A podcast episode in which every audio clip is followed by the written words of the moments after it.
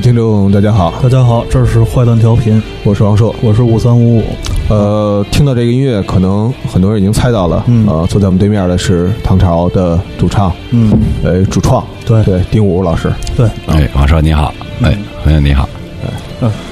呃，这个丁武老师的嗓音是非常的，就是它中间儿吧是带着一个一个弧似的啊，然后那个弧是特别特别的这个抓人的。刚排完练，这嗓子冲着血呢？震动频率比较低。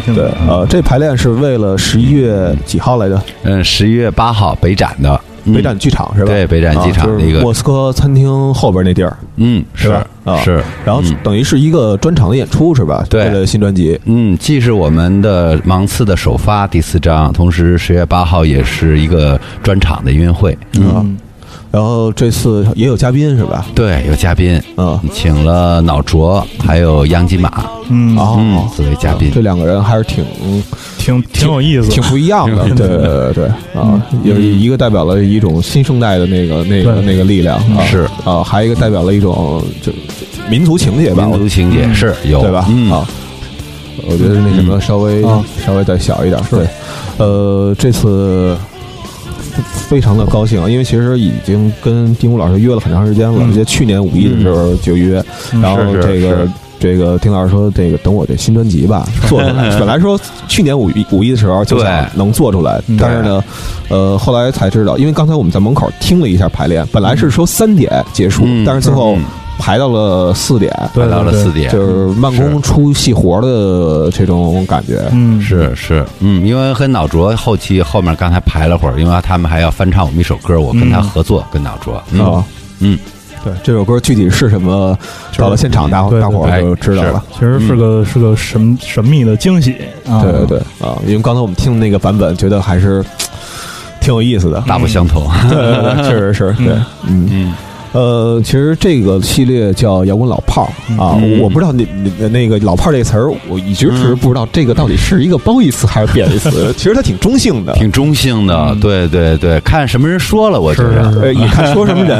啊，对，看说什么人嗯。是，对，呃，这个之前请过陈进，是。然后王迪，王呃王迪，然后还有李彤，黑豹李彤，还有您上一张专辑的制作人嗯方无形，啊，方无形，对老方对老方，对嗯然后都来过啊，嗯，然后都是从头聊是。聊到那些这些过去可能是有些是我们知道的，然后呢，嗯还有一些是过去是我们在看过的无数文章，在写唐朝乐队的时候呢忘了提的，是。嗯对，然后呃，这次节目说说新专辑，说说唐朝原来那些可能没什么人知道的一些事儿，你别别害怕啊，不害怕，我不害怕，我我心里小明镜似的，不怕，对，呃，因为呃，您属于是算是干部家庭出身是吧？嗯，反正父亲是空军，对啊，嗯，啊，然后也被也算是被就是发到过那什么叫对，受过冲击，文革去东北大山里黑龙江待了五年，五七五七干校，五七干校，嗯对对对。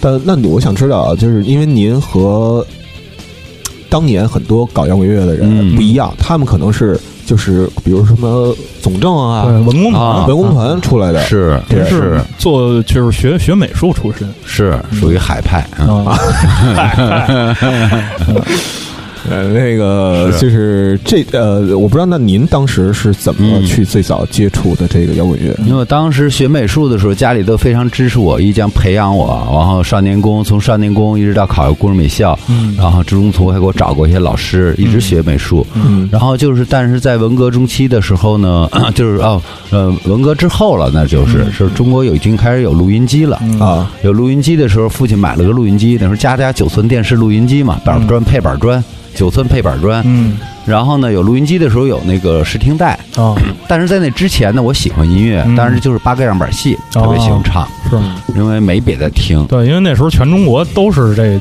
这些东西，对嗯，在没有录音之前呢，就是收听敌台嗯。啊，把那个电话里面那个小那小麦拧下来，拿两根铜丝去包线，然后上楼顶挂挂在楼顶上，一下听四个台同时，我操，都都是技一下流，同时听四个。同时听四个台，嗯。有有有台湾台，嗯。啊。然后有什么台都有，英文台有嗯。有当时叫什么美国之音。嗯。啊，美国之音嗯对。对吧？那都是不让听的，当时。是，是啊。是，然后就黑着听，躲在被窝里，就就在您这儿 remix 了，对 remix，就晚上有什么邓丽君，那时候已经有嗯。了。当然有录音机以后呢，家里录音机有个试听带，嗯后来知道是阿爸 disco 哦当时我一听就特别激动，嗯晚上就就跟自己说：“哎呀，这有以后有这么好听的音乐，太棒了，太幸福了。”嗯，后来就开始比较关注学吉他了。后来就哦，你家里正好有一把吉他，是我二哥弹的。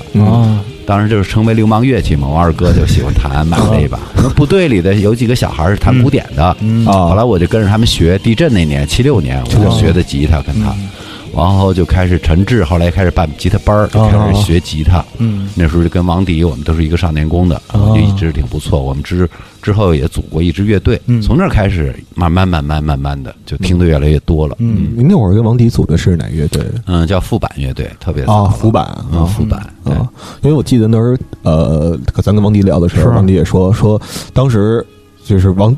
王迪老师和丁武老师感觉很孤独，因为所有人全都是那种音乐的，就是歌舞团 对对对。那套体系出来的，只有你们两个人是。是，学学视觉，对，是学视觉王出来。王迪当时是考入附中嘛，嗯。对，而且王迪接触的更早一些，他听的西方音乐，像 Beatles 啊、嗯。Bob Dylan 什么的，听的特别多。嗯您您您最早那个就是自己有意识的选择去听西方音乐，您您嗯您最最早找的是一些什么东西听？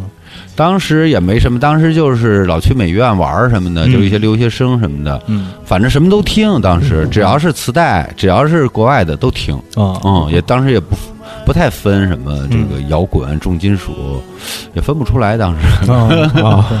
后来就就听得多了，嗯。嗯。嗯，看来这留学生对中国摇滚乐贡献是是。是挺大的，是就是。就跟那个美军侵略越南之后，然后也对越南的流行音乐产生了一定影响是一样的。那时候对。传说高干子弟嗯都能接接触到很多西方但就是更高的高，就中央一级的高干了，可能。对，因为当时我父亲他们都都刚回来，嗯。刚刚从刚平反，刚平反，嗯。那时候还顾一生计呢，还哦文化方面还顾及不到，哦还是样板戏听的比较多。我父亲他们，嗯，我记得您原来在唐朝之前嗯。啊，其实还有过两个乐队，嗯。是。啊一个是不倒翁，嗯。黑豹你也参与过是吧？对，在不呃黑豹也是创建人。嗯。呃，不倒翁是当时是跟谁呢？不倒翁当时是李济，嗯。李济后后来是在唐朝第二章演义里边儿后边就是有一个内页，啊对大伙儿有一张大他长桌子上，对对，有他是吧？瘦瘦的，啊。有孙国庆不倒翁，啊。啊然后有臧天朔，啊。嗯，有胖子李立，还有秦琪，嗯。啊啊！对，秦琪对原来好像也是唐朝对对，他在唐朝唱过一首歌，就是第一张专辑里的有有一首对《世纪末之梦对，是请秦秦来唱的。嗯啊。嗯，因为秦秦在唐朝担任过差不多几个三个月的主唱。啊，嗯，为为什么呀？因为当时就是没没有人愿意唱歌吗？还还是因为那个他特别会唱？当时大家觉得，也不是，因为都是好朋友。嗯因为当时呢，我在黑豹是主唱，但是我离开黑豹以后呢，我来唐朝以后，我就没想当主唱，当时、嗯我就想我弹吉他，嗯然后在创作方面多写点东西。啊然后呢，后来就找到了秦琪，张炬还担任过一阵主唱。唱的粉粉粉粉雾是吧？对对对。然后张炬呢，就后来认识秦琪，觉得秦琪的嗓子比较刚硬，嗯。他那个铁丝儿声。嗯。啊然后秦琪待了一段时间呢，他自己可能觉着不适合啊，嗯。后来秦琪就自己退了，就走了。嗯。后来就我说，那我我来继续唱吧，就这样的。你原来是吉他手是吧？对对对，因为我记得，虽然这个就是从乐队编配来讲啊，嗯。这个呃，当时写的是节奏吉他、嗯。啊，对。但是丁老师的吉他弹的，因为一般情况下一说主音吉他和节奏吉他，就是这个节奏吉他永远会比主音吉他弹的次，但是是丁老师实际上是吉他弹的一点儿也不差。我其实不是一个技术派的，嗯我主要是在编曲方面，嗯然后还有一些配配乐方面这样的可能。嗯多想一些东西。嗯嗨，您就直说吧，就您就您就直说，您俩这个不跟人拼速度，您跟人拼的是味道。对，但是丁老师那吉他一听，确实也是花大把时间磕过的。嗯，也磕过，对，是磕过，嗯，呃，因为刚才这个当中提到过，就是就是丁老师的一个家庭嘛，是啊，嗯家庭背景，嗯然后也提到过他的父亲，嗯然后咱们先进首歌吧，嗯这个是应该是您给您父亲写的吧，嗯还是父辈那一代写的吧？就是主要是写给我父亲的，也也包括我父辈那一代人，嗯是，呃，因为就是所有在两岸三地吧，可以说听过的写父亲的歌有两首，我觉得最牛逼，一个是这个，嗯还是瞳孔有当年有一首歌叫《爹》，啊，对啊，听听这首歌吧，《浪漫骑士》。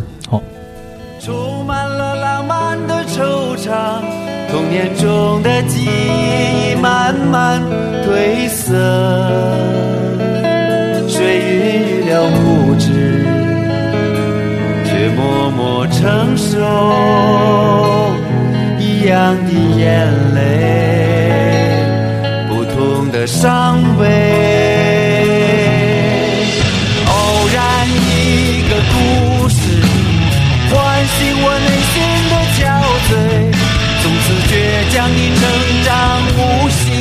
伴随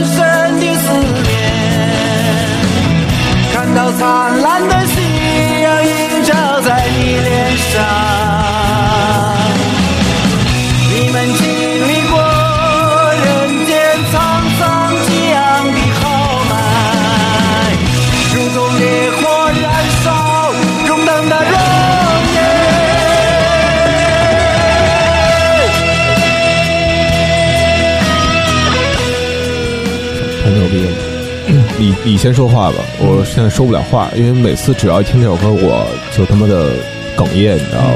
编的牛逼，主要是，是吧？真的是这样，就是整个我觉得这歌词写的太棒。了，嗯，包括我现在看丁老师，是，然后也想起了父亲，确实是。因为当时写这首歌的时候，我父亲已经在病危状态，嗯。是啊。嗯，因为他一是个军人嘛，在我眼里，其实父亲是个特别严肃的人。嗯一个是我是在家老小，老三，上面两个哥哥，嗯希望我是女儿，不尽人意，是个儿子。嗯然后呢，我小时候比较淘气，嗯然后呢，也看到他们这一辈人。嗯，他十四岁出来干革命，也挺 high metal 的，我觉得。那家里也是大地主，也有钱，什么都有。嗯然后呢，婚事也都不要了，完就跑出来干革命，就再也没回去拿着枪杆子。他还跟我说，从那河里十四岁，他他在他们家老大嘛，拽着他弟弟两个人跑出来跨那河，从村子人跑出十几个，那过河的有五个人，嗯。都在河那边是这伪军嘛，当然啊。是是吧？biang biang biang 就给打死了哦。啊。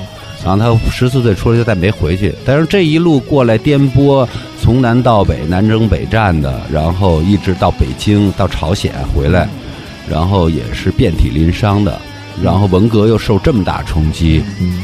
然后喂猪喂牛被十几个人压着批斗，一直是那样的。然后父母孩子都受牵连。我们在东北大山里冻了五年，哦母亲我们走的时候应该是六几年走的呀，嗯，然后把所有东西都变卖扔了，嗯就是背着行军包去的东北，就没打算再回来。哦所以回来以后呢，就看他这样一路走过来，对我虽然挺严格的，老打我，嗯，但是我觉得后来理解是棍棒下出孝子。是等我成长大成人以后，做上音乐以后，慢慢越来越理解他。嗯。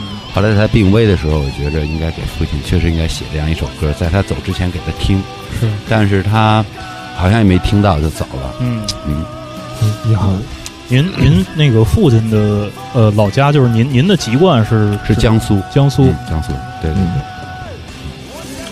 对，呃，说点那什么对对对。啊干嘛呀？话题有有点有点沉重了，对，嗯。嗯呃，就是呃，刚才咱们提到，其实原来那个在唐朝当过主唱的秦琪，哎，然后那个郭一广是什么时候加入的？郭一广应该是最早的时候是八八年，我跟郭一广是八八年认识的。嗯。八八八年在一个琴行里头，嗯。在琉璃厂。嗯。当时我认识琴行一个老板，然后他给我打电话，我老去他那儿玩儿，因为当时北京我们也手里没有什么称心的乐器，啊嗯，喜欢吉他只能向琴行看，嗯。看完以后在那儿玩一会儿。然后琴行说：“哎，老丁你过来，说这儿有一个哥们儿，嗯说的是个美美籍华人，嗯然后呢说的想跟你聊聊，我跟他推荐你。当时我还在黑豹，所以我就去了。嗯我去了以后跟郭一感一见面呢，然后我当时正好背了一书包打口袋，嗯他就在我那翻，我们俩一聊挺投机的。嗯但是他就翻出一张 Rush 来，他说：“哎呦，哦你也听 Rush？” 我说：“是啊。”我说：“但是我不知道这支乐队有多么好，嗯但是我听他音乐跟其他的不一样，嗯因为当时什么 U Two 啊，嗯什么什么都有，磁带里什么 Metal 的也都有，嗯什么性手枪什么都听，嗯我当时听特杂。嗯然后他大概给我讲了一下，后来我觉得还真是，可能这样的进步带有进步色彩的摇滚，其实也不是很多。嗯对后来我们俩就挺投机的，嗯老在一块玩，老在一块玩。之后不久，其实我就离开黑豹了，嗯都嗯。之后以后就开始组建一支新的乐队，当时就跟老开在一块儿玩的，挺高兴。当时也跟张炬之前我就认识了，嗯。然后我们三个就决定做一支乐队，后来就起名叫唐朝。这样哦，其实初期的唐朝是我，然后凯 Sir，还有这个张炬，我们三个。然后当时凯 Sir 他是美籍华人，当时他是在回中国是看他父母，看他父母在中国，他姥、哦。姥姥啊奶姥姥在这边，啊啊然后呃奶奶在这边，嗯然后就回国一段时间走了。嗯等于他回国以后呢，当时还有一个 Sabo 是个鼓手，啊也是外国人是吧？也是外国人，啊是好像是荷兰那边的一个也是美籍的。嗯啊然后他们在美国也有乐队，但是他们就是大学生，在大学时期，因为美国这种摇摇滚文化非常普及，是每个大学有上十支乐队，对所以他们自己也组织过一支乐队嗯，但是没想做专业的，自己玩儿吧。嗯嗯所以回去以后呢，当时我跟嗯张炬就我们两个了。嗯当时是最初期的唐朝，没有一首没有自己的作品，基本上都是 copy 一些东西。，copy rush 对 copy 的 Rush，像嗯 YYZ 啊，还有 copy 的一些其他的作品，嗯然后也也初期的一些动机啊什么的玩过一些。嗯后来我就去新疆了，他走以后，王张炬去了大连了。嗯他从，嗯，我们从两三个月以后，我从新疆回来，我跟张继又碰面，后来又找到了赵年还有刘义军，这样就重组了唐朝。嗯嗯，当时赵年还没有变嗯变白是吧？嗯，张对，当时反正就是老赵那个就一直那样，嗯然后现在他没有没扩散的那么厉害吧？嗯嗯，对因为。听说这东西是因为精神压力对不是不是不是，跟那个没关系，没关系是吧没关系。我觉得这个就是就是一种自然现象吧。嗯血液里边的对对，自然现象。就是身体皮肤的色素，对，对它就退色素退去了的方面，对，目前人类好像没有这种这种办法。嗯对，我觉得挺有个性的，嗯，真的很有个性。唐唐朝这名字是怎么来的？当时就想了很多名字，然后也没有一个特别固定的，后来就觉着。叫唐朝不错，嗯。嗯，因为老开当时他是学中国历史的，在美国，啊，嗯，后来就在美国学中国历史。在美国学学就是他有这方面的课吧，可能是嗯。嗯，所以他比较感兴趣，个人，嗯。嗯然后就聊在这儿。后来我们就觉得确实不错。一个当时也想找一个题目大的嘛，一个唐朝大家都知道，嗯这个是中国从文化上从各个方面其实是一个很强盛的时期。嗯嗯，嗯，凯瑟文笔不错，嗯。就是嗯英文文笔不错。他原来有一阵儿是在在北京，嗯。呃，写一个专栏，就在啊，最后一页嗯。啊，当年还牛逼的时候的，在北京，传传底的。对，传底的，对对，压轴，啊，嗯，传底的味儿。对，风森旁边多重要的位置，是啊。是那个呃，包括上次我们跟方无形嗯老方聊天儿，他嗯其实也是那个我们说到北京摇滚，他也是说他当时是怎么从台湾，然后被那个张培仁给忽悠过来，是，忽悠过来，然后接触到了那个北京的当时已经成型的这这一片儿摇滚乐队。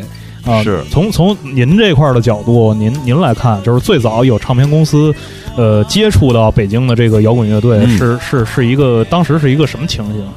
因为当时在北京的摇滚乐队有一些，但是大家都没有出过专辑，对这个商业的运作还有各方面的运作都是零，对自己都是个未知数。嗯。当时的心态就是自己苦苦练琴，热爱摇滚乐，嗯。然后呢，总想着有一天听到自己的音乐，嗯。其实也就局限在这儿。嗯。但是具体怎么样录音、怎么样宣传、怎么嗯。做操纵、操作，这个完全都是不知道。包括嗯录音，第一次我们录第一张专辑进棚的时候，完全都不知道怎么做。嗯但是当时滚石他们来大陆呢，其实是张培仁之前很有远见，嗯因为台湾再怎么样，比中国大陆这边还是要早几年，我觉着。嗯。对，音乐制作包括宣传这一块儿，整个对。企划这一块儿是要早很早一些的。他们之前都是玩摇滚的，是。包括贾敏素，嗯。包括小芳，嗯。都是在海边里、海边上流过血的人们，感觉是。嗯嗯。倾心过全部的青春。嗯，但是商业化以后，台湾没有市场，玩摇滚的越来越少，他们也就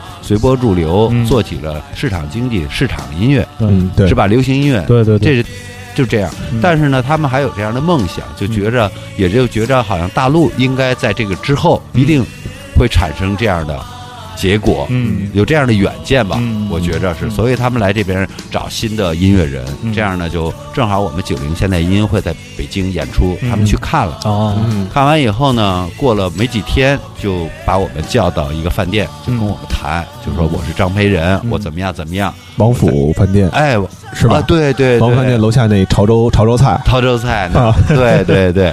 然后呢，就是说你们有没有兴趣签约？我们当时都疯了，一听那好啊，签呗，也不懂。嗯说你有你们有什么条件？我们说我们什么条件都没有，就给我们来把琴就行，啊 挺简单的。嗯然后呢，其实嗯，当时张培仁也就说，我们签你，签你以后，然后帮你们出专辑，嗯然后你们需要的一些东西我们会提供你们。嗯然后我们当时就是说，但是需要你们的作品，这样我们就开始比较正规化、正规化一点，就开始创作，为专辑去筹备作品了。嗯。嗯。当时他们的乐器是他们唱片公司从北京本地找找琴行买的，然后就是给给应该是从台湾背回来带过来的，嗯。对，当时给老五拿把吉他，给我拿了把吉他，什么什么琴当当时？当时给我的是一把雅马哈，嗯。给老五的是一把 Kramer 啊铁锹，嗯，就是都是金金属琴。金属琴嘛啊。那在此之前，您跟老五当时用的什么琴？我当时比较好奇这个。嗯，老五是用一把分的，嗯。旧分的。嗯。我当时是这个，当时凯 Sir 走的时候，呃，留下一把琴嗯。借给我弹的，嗯。一把自己有点像夸帽啊的造型的琴，嗯。后来还给凯 Sir 了。嗯。说据据说当时那个我我也是小时候看杂志那个说的，嗯。当时那个凯 Sir 走的时候，给您和张炬留下的那个琴已经呃、嗯。造的挺挺厉害的，对，造的挺厉害的。啊，说那个琴琴琴脖子都已经磨磨薄了。磨薄了，都裂了。啊，嗯，呃，后来签了约之后，那个您觉得生活跟之前有什么变化？吗？其实变化还是有一些，嗯。最近就是心里头有个底了吧。嗯。我觉得张培仁他们有他们特别大的贡献，就是在在音乐方面，嗯。他们嗯，最起码迈出这一步，包括唐朝的录音，包括后期的宣传，嗯。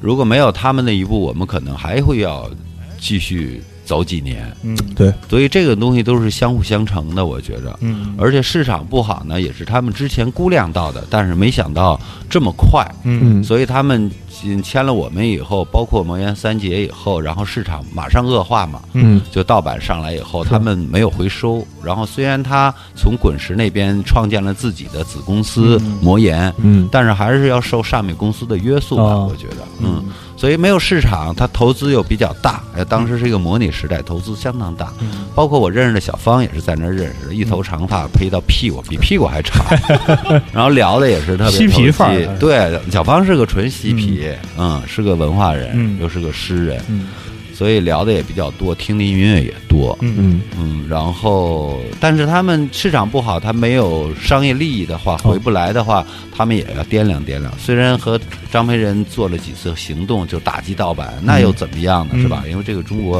因为台湾也经历过这个阶段，我知道他们也是动用了多少年的办法，嗯才现在也也没有完全解决。对，关键现在盗版都不用了。对。对，这盗版都不用了。现在连塑料都省了，对。直接上网了对，所以对我们的生活的变化还是有一些，最起码能够，因为没有演出，当时签约以后也没有演出，就是每月给我们发点工资，哦。嗯嗯，发点工资够够吃饭的，嗯。嗯，其他的倒没有什么，因为没有市场，嗯。所以大家都说那个时候是摇滚乐最辉煌的时候，你们发完专辑，我其实我不这么认为，嗯。因为一场演出都没有，啊，三年五年没有一场演出，嗯。全是酒吧我们自己去拼台那样，哦就是凑热闹的演出，马克西。马克西姆和外交人员对。酒家，对，唯一一次的有两次演出在深圳还有香港，呃，在深圳和广州那几次演出，嗯。然后还是让张培仁去救的主办方，因为把设备把我们人都靠那儿了，哦因为他这运作不懂怎么怎么叫运作，没有商业，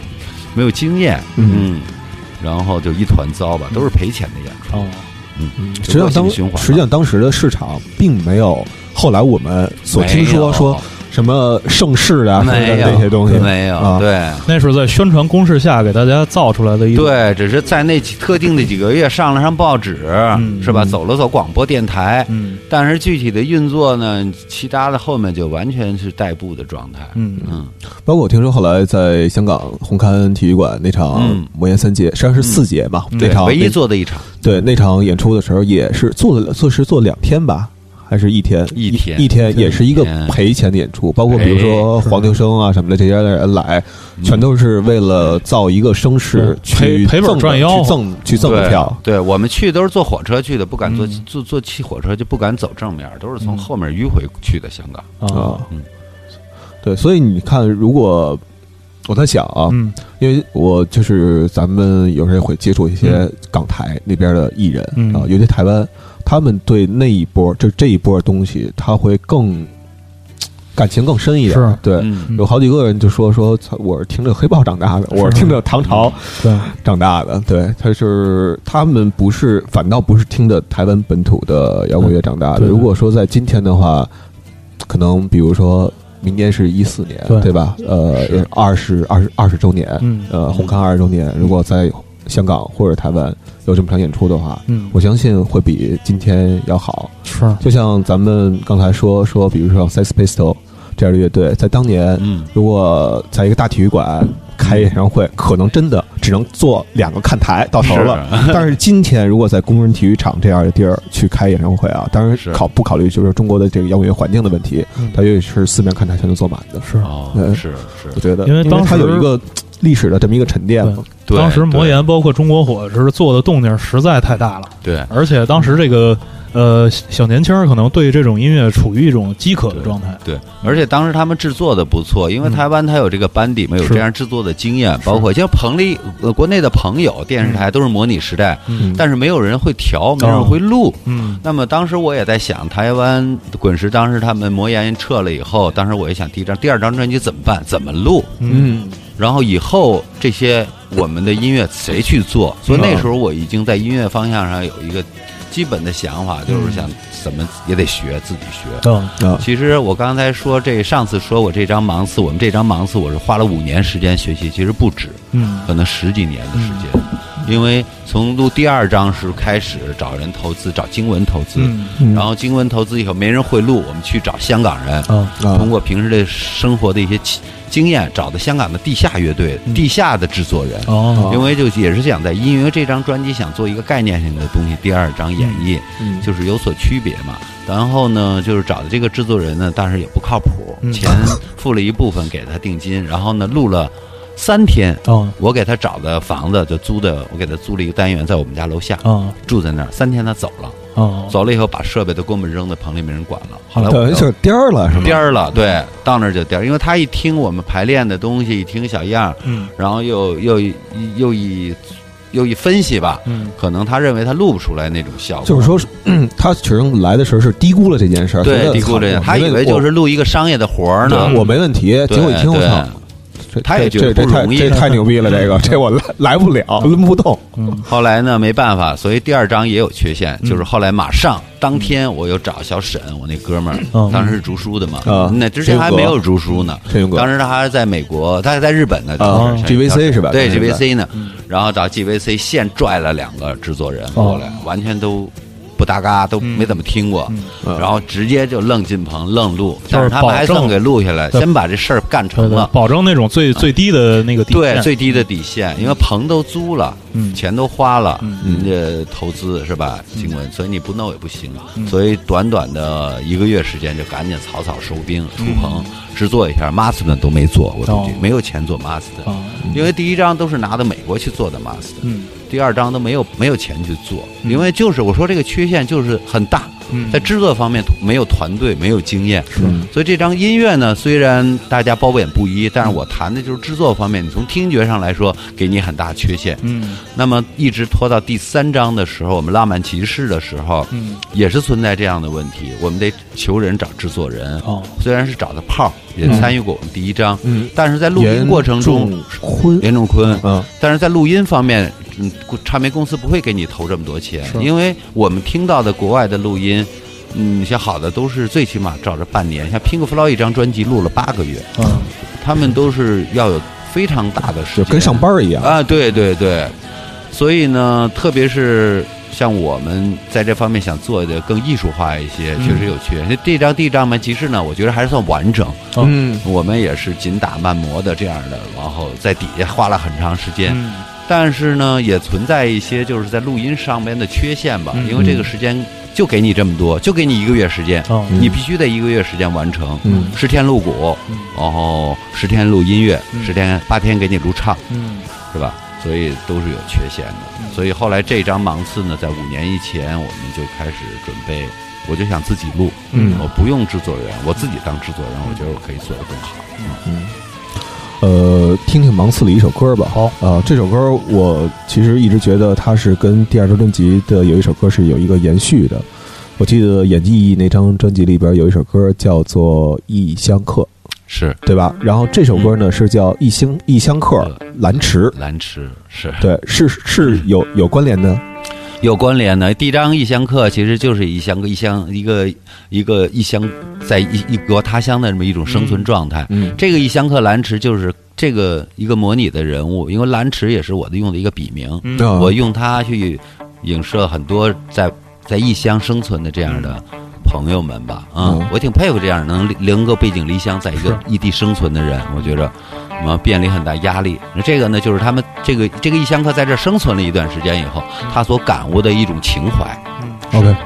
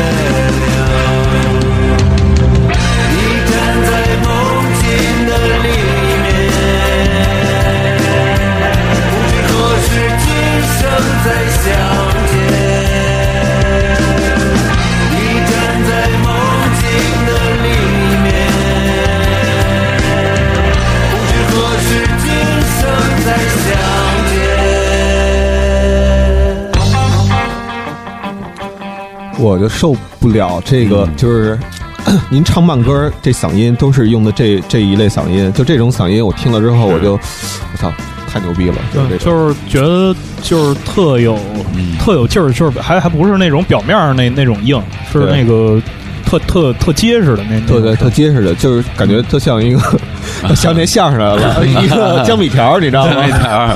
酥 桃酥，对，桃酥那个，对，它特有刚劲儿，它是一种那个就是叫什么内刚，嗯。就那种感觉。嗯。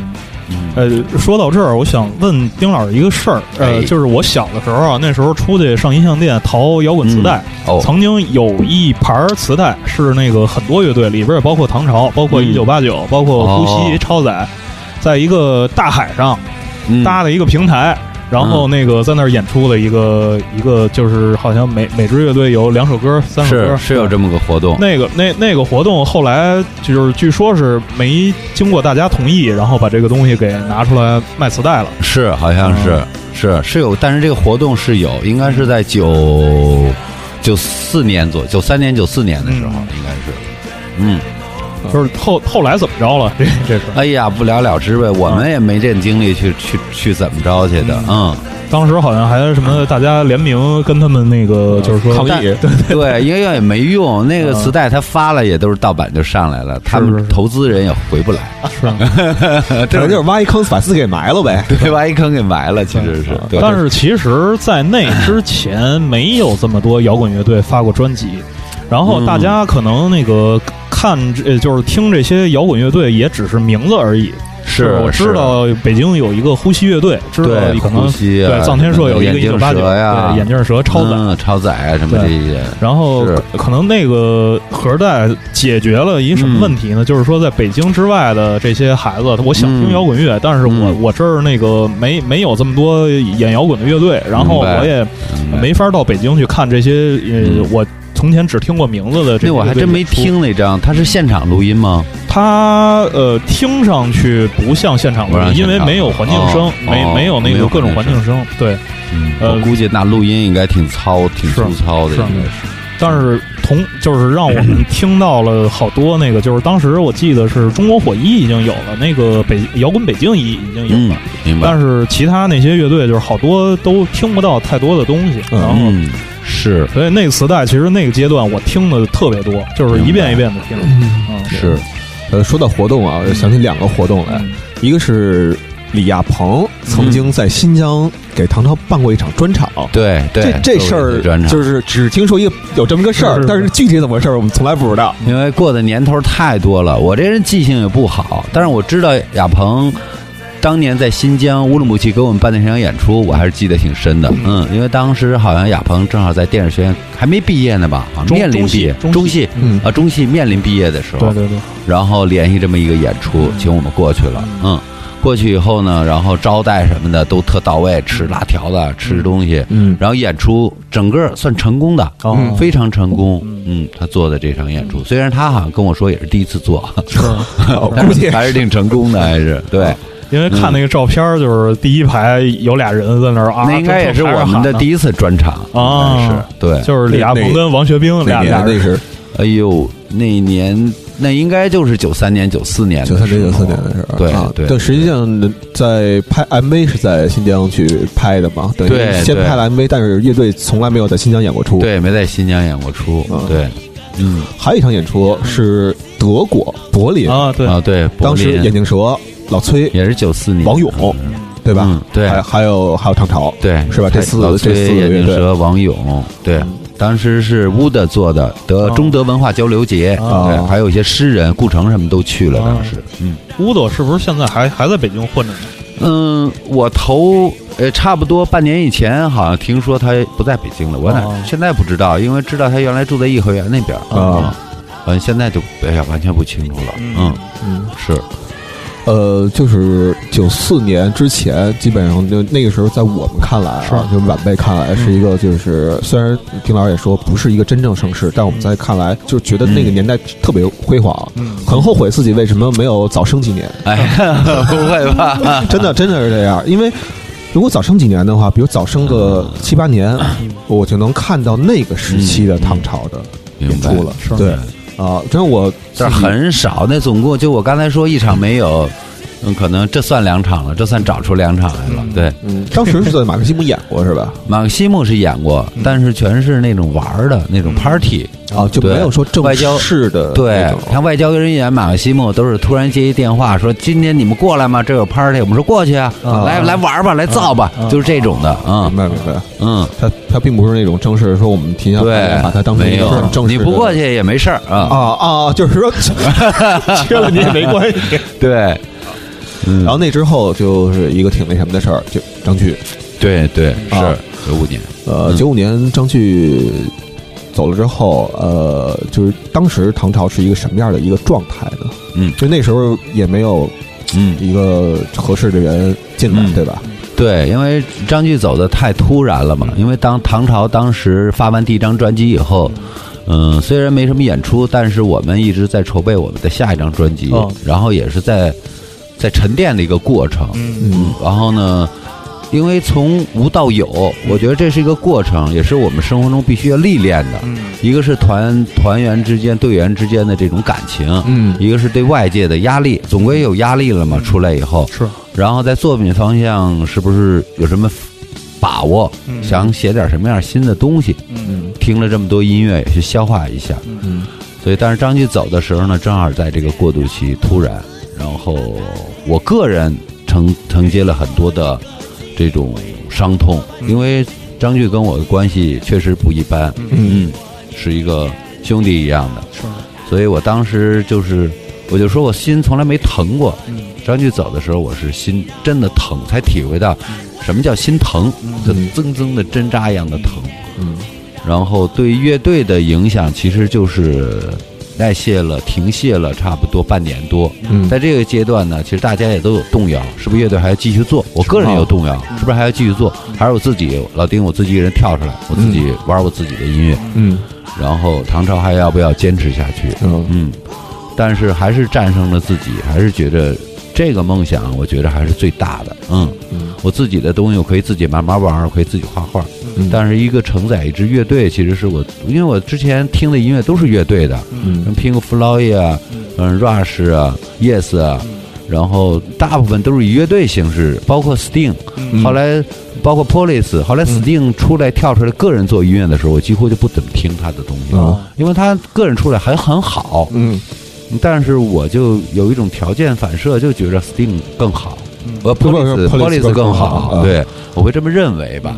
嗯。包括 Paul Simon，他之前两个人在一起，后来 Simon、Garfunkel 他们分散以后，我 Simon 东西我是听的少，啊但是也听过，但是就不感动，是。所以有这么一个有这么一夙愿。就，是相信那种化学反应。对。嗯。后来就觉着，后来就找贝斯手，后来哎，特别好的机会找到了顾中，嗯。嗯，顾中原来在的乐队叫叫什么来着？他原来在高旗那儿也对。呃谈过，他后来在一个合集里嗯在也出现呼吸是吧？呼吸啊，对对，嗯。在呼吸做过，之前跟赵年还是一个乐队的，啊嗯，更早了，因为赵赵年当时跟曹平一个乐队，啊啊，嗯，曹军曹曹军对他们在一个乐队的，然后呼吸呢，然后赵年、老五嗯。还有顾中，他们三个又在一个公司待过一段时哦。间，也在一个乐队干过，嗯。这样，所以跟顾中我们也都比较聊得来吧，嗯，呃，故宫故中的岁数比你都都小小一些，是吧对对啊因为对，他您六八年的，对，因为您是六我六二年的，对，对，因为当时上一张梦呃不是那个浪漫骑士出了之后，因为实际上在梦回当朝出完之后，出来了这几张嗯都有一些觉得不好的声音，嗯，就是外界都会不好的声音出现，然后尤其是。在那什么《浪漫骑士》那张出来之后，嗯。因为我个人觉得那张专辑非常牛逼，但是呢，很多人就说说老丁这嗓子吧，嗯。唱不上去了。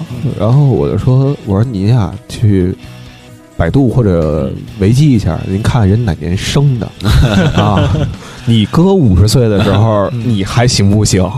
我觉得都有个先入为主，嗯因为在在张炬刚才说张炬那一段，我待会儿再说我的事儿。嗯嗯然后就是说，他会有这么一种人们的一种，我能理解啊，嗯但是我觉得也要客观的去分析。比如张炬走了，顾中来的时候，其实顾中承载的特别大的压力。对对对，嗯，因为你要说技术，顾中比张炬技术好，嗯嗯听的音乐也比张炬多，嗯这是咱们就是非常非常认真的说啊。嗯但是呢，这个人张炬都走了，你顾中能来，已经承载了很多压力。对对对，但是呢，就是外界还会这么说：哎呀，你顾中来了，张炬没了张炬了。就不行了，嗯。唐朝就不行了，顾中你就弹的不行，没有张炬好，嗯。就是人们都有这样一种特别偏激的这么一种思想嗯，我觉得这种思想其实是不健康的。嗯。就我觉得你爱听就听，你要不爱听，你就可以不听，是吧？但是你这样去说呢，你又能起到什么作用呢？你是希望这支乐队是往好了走，还是往不好的走，是是吧？我觉得他们是在保护他们自己的记忆。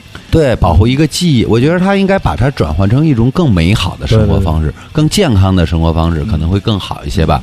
然后呢，我呢，其实也是，就是我个人条件有限，嗯嗯，我的嗓音呢是发生了一些急剧的变化，随着年龄的那个变化，还有就是我对音乐的这种概念，我从来不保养嗓子。嗯我觉得唱摇滚乐、玩摇滚乐就是随性所发，嗯有感而发。我干嘛为了追求那个 high C？嗯因为我呃我能能唱的嗨两点 re 两个点 re，、我为什么要追求那个两点 re？我没必要。我为了那两点 re，我不抽烟，我不喝酒，我每天八点上床睡觉，我干嘛呀？我没必要。是我要的更多的是这样一种生活状态。我可以夜里十点钟，夜里两点钟，朋友给我打电话，老丁你出来在哪儿呢？出来喝酒，马上我就到他那儿。嗯我觉得这样我是更爽快。对对对，然后呢，演唱的时候我就随性而发，我能唱多高就唱多高。嗯我个别音唱不高，我把它，我用我的嚎叫，用我的宣泄，我把它表达到位了，嗯我觉得就可以。这是我要表达的东西。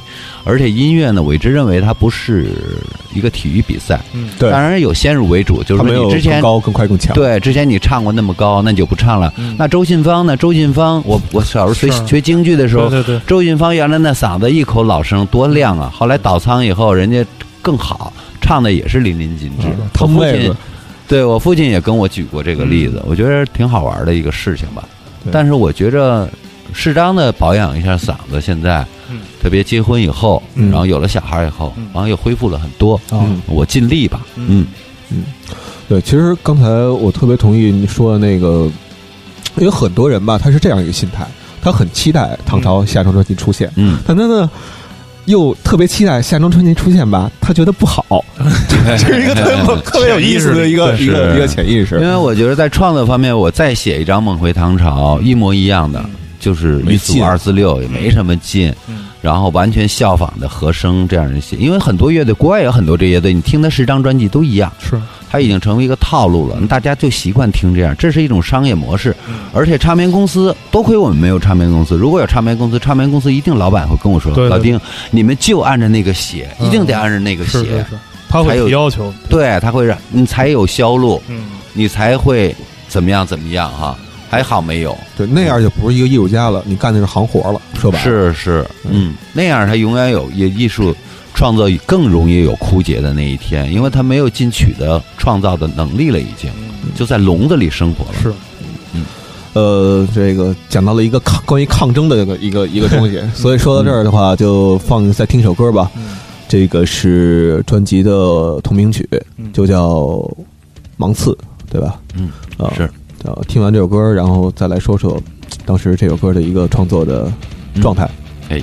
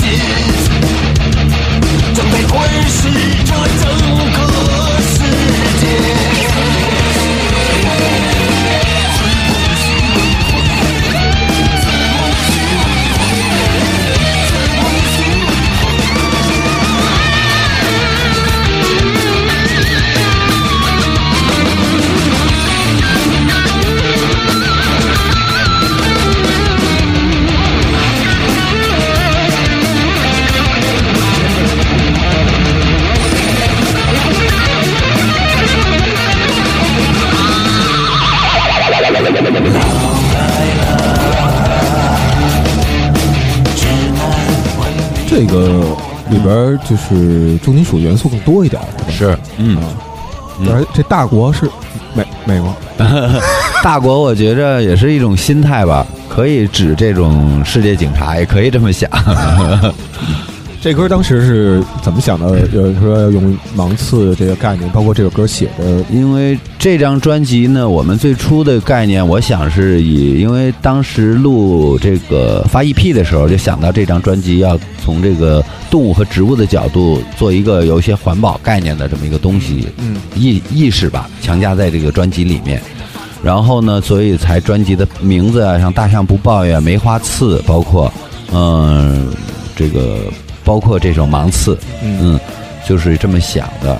觉着这个芒刺这个名字呢比较有有力量吧，有分量，然后也觉着出自《汉书》，然后这个蛰伏这五年，其实我们自身每个人都是有身负背负着重任和恐惧的感觉吧，有一点，嗯，压力吧，各方面的，嗯。怎么想到？因为好像整个这张专辑的概念，刚才您这么说，都跟就是比如绿色，嗯，或者说这个环保有关系，而且好像说您十一月八号在北展还要做一个类似装置的这么一个东西在台上，行为一个行为艺术吧，也想，啊。因为我觉着就是之前因为跟小芳我也聊过，小芳之前我们写那个呃那首《浪漫骑士》那张那张专辑的有一个《风扇记》，啊《方山记》当然也请小小芳出山帮我们写了这个歌词，啊他就是说。呃，嗯、能看到中国这种发展迅速啊，当然我们也聊过这个问题，中国发展迅速，经济啊、科技啊都在发展，但是在这个发展经经济的基础上，其实还有一些负面的东西、背面的东西是你看不到了。说看上去很繁华，但是繁华还很吃紧。当然，最近有一句话叫“繁华还很吃紧”嘛，是吧？啊其实这风扇记就是你一个大国、一个国家，中国也好，怎么样，国也好，在古代就是风扇记，其实是一种祭天的，是一种夙愿，嗯它是一个一个统治阶级也好，或者一个封建的过去的啊，过去的他为了祭天，是为了让苍苍天的沟通，嗯其实就是一个民生嘛，是吧？用一种迷信的方式。嗯那么现代人生活，其实我们看到的，虽然科技发展了，那么之前 咱们就是科技救国嘛，嗯而中国也看到这几年确实变化非常大，又有钱了，是吧？老百姓也过得好一些了。然后像我父母父母那辈是每年都给涨工资似的，类似于啊部队的都给发东西，好像好一些。但是呢，这个文化方面是扭曲了，嗯，那么嗯更更多的文化其实，嗯，当时我就说，其实中国人的，因为我不是研究中国中国文学的，我也不是研究中国的，嗯，我只但是呢，我知道就是我从开始是研究中国的，对，但是我从我自身我可以看得到我自身的变化，嗯。特简单，就是我吃的菜是中国菜，嗯。但是我除了这个以外，我穿的衣服是西方的，嗯。然后说的是中国话，然后用的东西全是西方化的东西。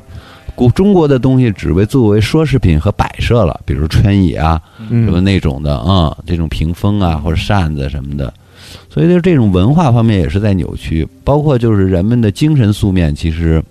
在极度下降，哦包括邻里之间的，我这邻居老贴砸我们家门，也是说，倒不是我说话声音大，是因为我们家小孩儿，生完小孩儿，小孩儿哭，啊他就说你们家小孩儿哭影响了我们家小孩儿睡觉，啊我觉得这都是就是大家都能，就是这是一个小例子啊嗯。我后来也跟他道对不起了嗯，但是呢，就是从街上你也可以看到人们之间更冷漠了，更冷酷了。嗯其实有这方面的原因，所以这个专辑方面也想从这个。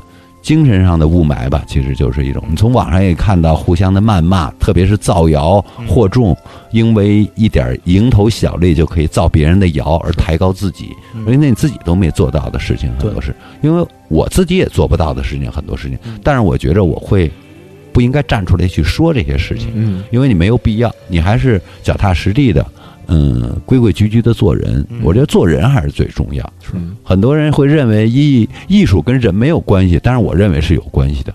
才华跟人是有关系的。秦桧字儿写的是好，那时候，但是他出了那个事儿以后，这个这个品诗字不贵嘛，自古就有样说法。啊嗯，那不能推荐这样的字儿，是吧对？他是一个是一个陷害忠良的人，你怎么能把这样的人的字儿推推正？他写的字儿再好啊，对对对，他也字不贵，人品人品在这儿呢。对对，所以这个人们社会现在的社会这种经济社会，人们都丧失了这种东西了，已经。所以我也通想通过这张强加一些环保的意识呢，让我们能警醒一些。哦我自身也是个约束，对我，嗯，对，这么说就明白了。明白了，嗯。因为其实之前 上回咱们聊天的时候，我其实还是脑子里没有太明白，就是为什么要做这么一个就是嗯。环保的感觉。但其实我现在也觉得啊，它并不是 咱们理解上传统理解上那种环保，而是说嗯人和环境多沟是通多沟通。一个一个是感觉怎么嗯处理好动物人嗯人跟周周围的周边的这个关系？对你看网上什么一看一打开网页，不是强奸呀、杀人啊，嗯什么小三儿啊，嗯现在包括做宣传，你没有点恶性案件出来，人都不给你宣传，是吧？大家等的都是这个东西。对，整个的气氛什么踩猫啊、吃狗啊、弄孩子的，哎呦，都什么事儿？我一看，嗯，对就整个这个人的关注点吧，呃，就庸俗了。庸俗了，对，而且充满了暴力的那暴力的气氛。气氛是嗯，那个呃，就是有一个问题想问您，这些年除呃，您除了做音乐之外，就是是不是一直自己在画画？一直在画画，嗯，因为是《浪漫骑士》那张的时候，那之后我记得做了第一个画展，是。对吧？但是在此之前也画吧？也画，对。啊，但是之前我因为就是买了房子以后，它要大一点的地方画，之前都是还是在积累阶段吧，嗯。我也没找到自己的一个特别特别的风格，当时都是在摸索，没找到合适的风格。嗯。后来找到画童年的一个偶然的机会，我觉得那就画我的童年，从这儿画起吧。啊，当时我记得嗯 有一张画儿就叫《嚎叫列车》是。啊，就是一个小男孩儿坐着一个绿皮火车，头伸出来迎着风，旁边是。麦田。麦田。对我当时那张画儿我就不说卖多少钱了啊，那张画儿我是买得起的。嗯然后结果丁老师说：“哎，这张画儿我想我想留着，到现在都是一个遗憾。等我把它做成版画，我送你，一定的。行是 那因为那个张画那个是是我你记忆中的一个画面。对，因为那是我的第一张画，可以说，就是我之前也画画，但是是想做一个作品的话，那是我第一张画，所以我想把它留着啊，留个记忆也是。嗯，然后当时还有一幅是那我我我我更更喜欢的一幅啊，那个因为刚才那个《嚎叫列车》主要是因为在专辑里边去用到了，是，呃，更喜欢那幅是等于它两个空间，中间一个墙隔着，左边我记得是您的父母对对在看电视，类似于看新闻联播那个时间，对，右边呢是墙上挂着一个约翰列侬，是。然后您躺在床上。躺在床上，旁边抱把抽烟，然后有把吉他，有把吉他嗯。听音乐，对就是感觉就是那一个童年时期，对。就和父母之间的一种一种对，那个。就叫时间，对。嗯，那个就是想记录我当时学音乐的一个过程。当时我住在前门这个空军招待所里，哦。所以就有这么两间房，我父母住一间，我住一间，我哥哥在隔壁一间。哦。然后呢，父母的代沟当时确实有有存在这种代沟，因为我父母不喜欢我搞摇滚乐，哦，啊，他们喜欢我画画，就 说给你培养了这么多找老师，嗯你现在你没事儿你拿着把吉他天天扰民，他妈扰民嘛，嗯。夜里弹，嗯。然后呢，反正不是很支持我，当时啊，后来支持我，嗯。所以我当时就有这么个记忆吧，就是两代人不同的人，他们他们有他们的一个生活空间，他们的偶像就是后面挂的毛主席像嘛，嗯是。当然我们的偶像就是摇滚乐，庄雷怒也好，谁也好，嗯。还是有一种就挂在家里的图像，嗯，然后一个黑暗，一个明亮，然后中间有一只猫作为我们的纽带，嗯这样，然后后来又做了第二批作品的一个展览。是啊。实际上第二批的作品，第一批我觉得啊更我不知道是不是啊更个人一点儿，是哎，自己的一个但是第二批呢，它包括我记得画了老的那种，就是应该是立体声还是单声道的收啊，音录音机。机，录音机这些场景，它实际上更表现那个那个群体群体记忆、那个那个年代的东西。是，而且第二批作品实际上色彩上，我觉得用的更更更更鲜亮一些啊，更鲜亮了。对，是是，也是觉着色彩鲜亮一些，然后随着随着随着我的成长吧，嗯。其实慢慢的变化着嗯，画了样板戏年代，因为当时样板戏差不多我童年系列上次嗯第二次画展，一七九八那次办完以后，我就就告捷了，啊，嗯，然后呢，现在就忙专辑，等忙完这张专辑，我的画儿可能从这次十月八号之后嗯。忙完以后，一方面是巡演，一方面给着手该画画一些东西了。嗯。其实呃，最近咱们这个专辑也在推广的过程当中嘛，是。啊、其实，在网络上也好，其他什么地方也好，就是包括一些呃，大家的推荐其实都是把唐朝的音乐跟 Rush 放在一起对做比较。对，包括刚才放那首歌，它前中间是。就是蓝。那 个那个《一枪客》那嗯。那首歌，是它中间我特意放了一段前奏啊啊，它那个实际上你能听出来很多这个 Rush 的这个影响。但我说实话啊，我真觉得唐朝比 Rush 好听太多。了。Rush 的旋律，我觉得 Rush 的旋律没有体系嗯，啊这不不它的旋律是。凭嗯凭空而来的很多，就是。我觉得唐朝的旋律更完整一些。对，这这个确确实是实话实说，因为我确实觉得，呃，唐朝如果和平克·弗洛伊德比，那平克·弗洛伊德更牛逼嗯啊。然后唐朝如果和 Rush 比，呃，起码不比 Rush 差。绝对不比 Rush 差，只是出的专辑数量没他多而已。但是我觉着，我个人还觉着，哎呀，我们跟 Rush 差着好得好 好几个城市呢，最起码也是，因为他们的个人技术非常好。明白？再一个，那差的也是五线城市。对，再一个，他们在那样的一个环境里面，嗯他们从小听听 Yes 长大的，都是嗯他的音乐素质高。对，然后他们腹肌的设计的面更广、更科研、更科技、更人性化一些，也是。嗯，包括他们总归是老前辈嘛，是在艺术摇滚、前卫音乐上，那真是永远都不可能超越的一座山峰。对于我来说，是。嗯，其实除了 Rush 之外，您觉得就是还有哪些西方乐队就是对唐朝的音乐施加过影响？其实我当时就是听过很多这样的音乐吧，包括 King Crimson 的，啊，哦，嗯，然后 Yes 的 Pink Floyd 听的最多那段时间，嗯。嗯，因为 Pink Floyd 的它的概念性太强了，嗯。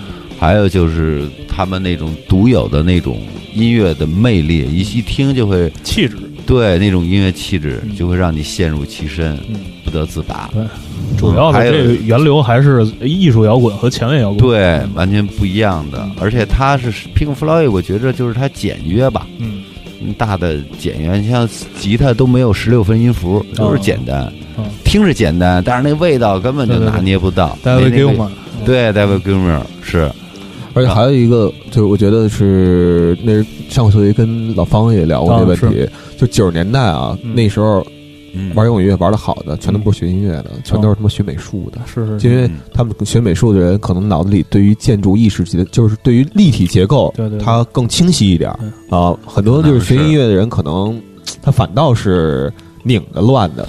对因为要学音乐容易被技术陷进去，哦我觉着。嗯因为学美术呢，因为美术其实美术的，我觉得它有一个好处是什么呀？就是它不存在太多的技术方面的东西，那就是素描，就是基本功，只是一个素描色彩而已。但是具体绘画方面，其实是嗯更天马行空一些。靠想象力。对嗯，但是音乐呢就不是，那这这真是童子功，一点一点的一个音符，它就摆在那儿了，嗯。就是一加一的东西，有的时候。嗯。但是呢，容易陷进去，嗯。所以后期我就觉着就放弃艺术了，嗯。就是放弃技术，技术好。啊，对，放弃技术，嗯，这样去思考的想法，就跟练功似的，别走火入了魔是吧？对对对，容易走火基本的东西够用就对够用就行了。要表达方式是自己拼拼接和组合的事儿了，就。是。嗯，对，就是做音乐，实际上技术到了一定程度就 OK 了，更多的我觉得还是脑子里的脑子里的活儿。对，特别是摇滚乐，它不像古典音乐。你要是为了练技术，你这一辈子你技术都不过关，你就不写歌了，就不嗯。不不弄了，有的时候容易。嗯，嗯，并且学美术的人，他对音乐的这个这种场景感哎有，一种是可能是有一种追求吧。是因为我觉得听唐朝的音乐，感觉就是它里边有很多戏剧感，嗯就是包括一些什么那个密集的东西，包括密集完了突然停顿，然后然后再、嗯再起，就是这、嗯这种东西，呃，场景的感觉特别强烈。是他那个是就是一些创作的技法吧，我觉着就是紧疏密，嗯然后长则长，短则短。因为艺术摇滚表达的就是这个。因为从当时应该是七几年的时候，艺术摇滚是比较巅峰的那个时期，那很多作品都是都是这样写的，包括 Rush 那个一首歌都二十多分钟。是。二一一二二一二对，嗯，包括后期我听到这个 Tool 乐队，我也比较喜欢，它是嗯。九零之后的。对后期的，就是有点另类工业的啊，以这种艺术的金属，我觉得也很喜欢，而且他们也一有一大批这样的音乐音乐在里面。嗯。他们也是更简约化，然后是对音色要求非常高了。啊，嗯，你看他们那个录音啊、制作都非常精干，确实是，然后也非常简约，就是谁都能弹得了，并不是像 Steve Vai 啊，或者像那些 King Crimson 那些，你别人根本都玩都玩不了，像 Yes 那种音乐，你怎么玩啊？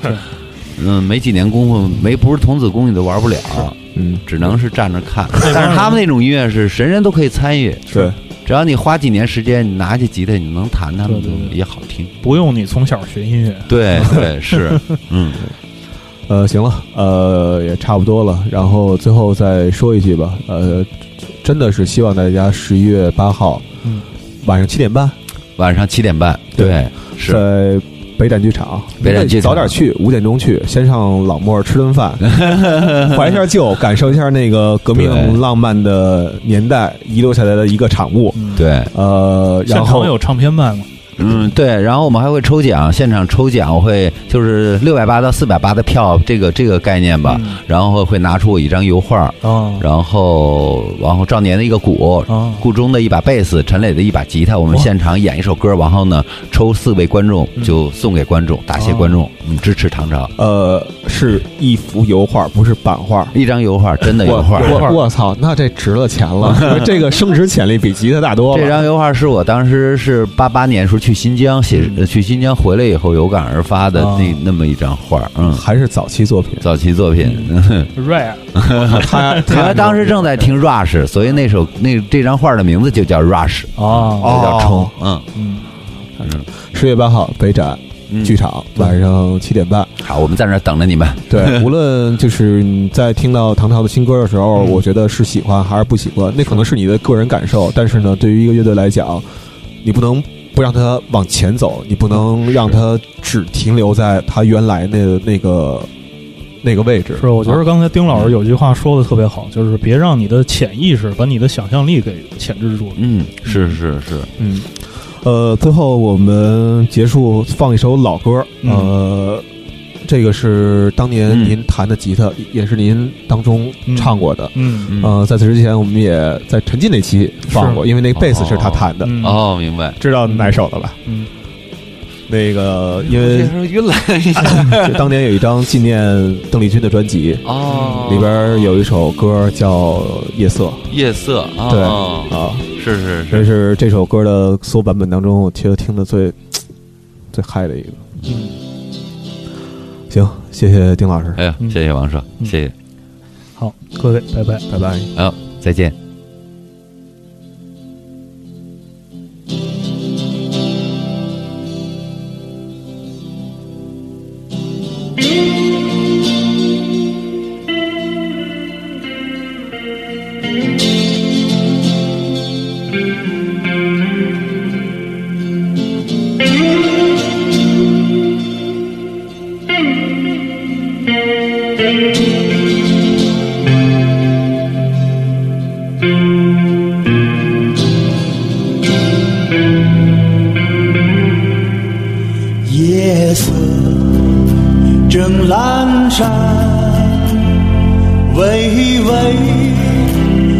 光闪闪，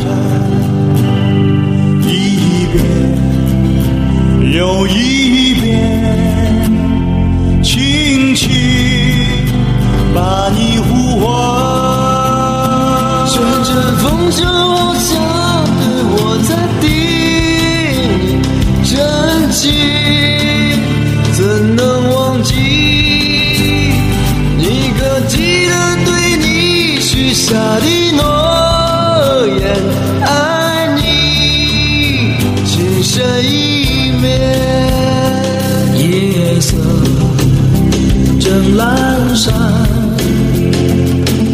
微微银光闪闪，一遍又一遍，轻轻把你呼唤。